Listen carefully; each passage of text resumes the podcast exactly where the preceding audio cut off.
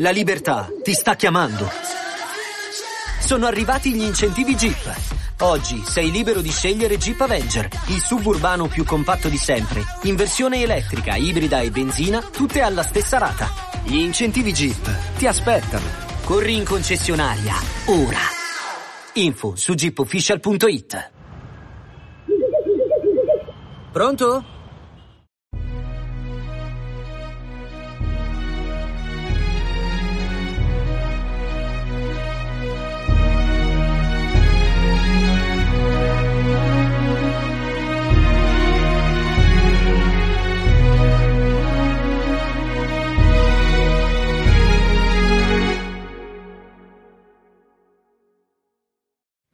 Ciao a tutti e benvenuti al cinquantesimo episodio di Pillole di Scienza.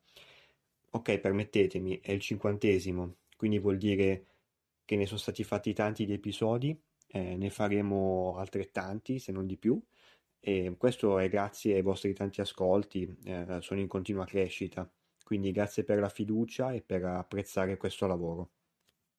Oggi vi volevo parlare di record del pianeta Terra un po' meno convenzionali, quindi non quelli soliti che sanno più o meno tutti, ma di alcuni che sono un pochino, diciamo, delle chicche che magari potete spendere nei momenti che ritenete opportuni. Iniziamo, dai. Ad esempio, sapete qual è il fiume più profondo del mondo? Probabilmente non ve lo siete mai chiesto, giustamente. Ecco, è il fiume Congo, che dà il nome all'omonimo stato, in particolare attraversa la Repubblica Democratica del Congo, la Repubblica del Congo e l'Angola. Pensate che nel punto di maggior profondità supera i 250 metri, che è tantissimo per un fiume. Giusto per completezza, il fiume più lungo del mondo, lo saprete, ma è il Nilo, mentre il fiume che ha la maggior portata d'acqua, sicuri di saperlo? Ovviamente si tratta del Rio delle Amazzoni, pensate che ha una portata massima di 209.000 metri cubi al secondo. Pensate che solo questo fiume rilascia nell'oceano il 20% di tutta l'acqua dolce del pianeta. Sì, ok, prima ho citato il Nilo come fiume più lungo del mondo, quindi è giusto dirvi quanto è lungo effettivamente. Bene, 6.650 km, quindi più di 6 volte l'Italia. Mica male. Basta con i fiumi, passiamo ai laghi. Sapete qual è il lago più profondo del mondo? Questo è difficile. Allora, si tratta del lago Baikal, si trova in Russia. Pensate che raggiunge una profondità massima di 1637 metri. È veramente tanto per un lago. Ovviamente, visto che ci siamo, non posso non parlare del lago più grande del mondo. Ecco, qui vi frego, si tratta del Mar Caspio, è un lago salato conteso tra Russia, Azerbaigian, Iran, Turkmenistan e Kazakistan. È immenso.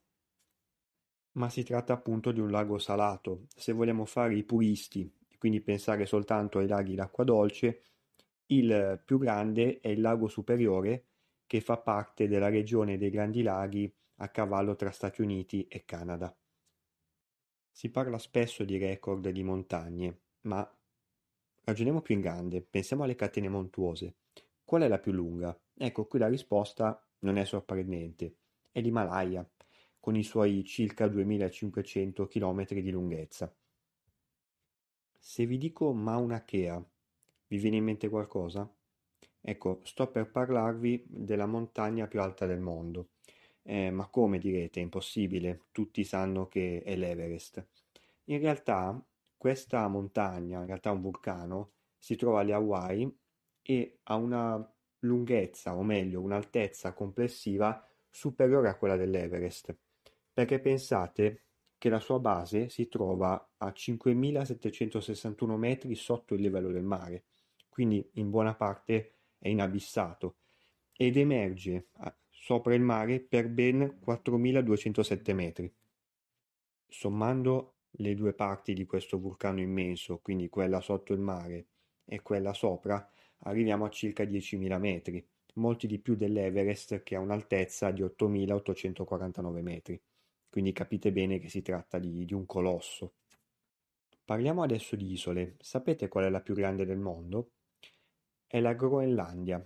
Pensate che ha una superficie che è circa sette volte quella dell'Italia, precisamente è 2.175.600 km2.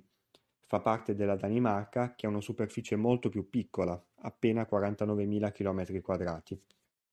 Come nota simpatica pensate che in Groenlandia ci sono soltanto 56.000 abitanti, quindi si sta belli larghi e comodi, pure fin troppo.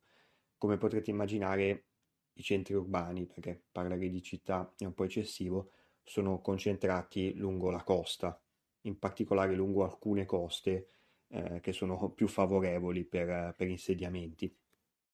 E l'isola più a nord del mondo? Ecco, qui si fa interessante. Eh, la risposta è dipende, nel senso che è difficile da dire.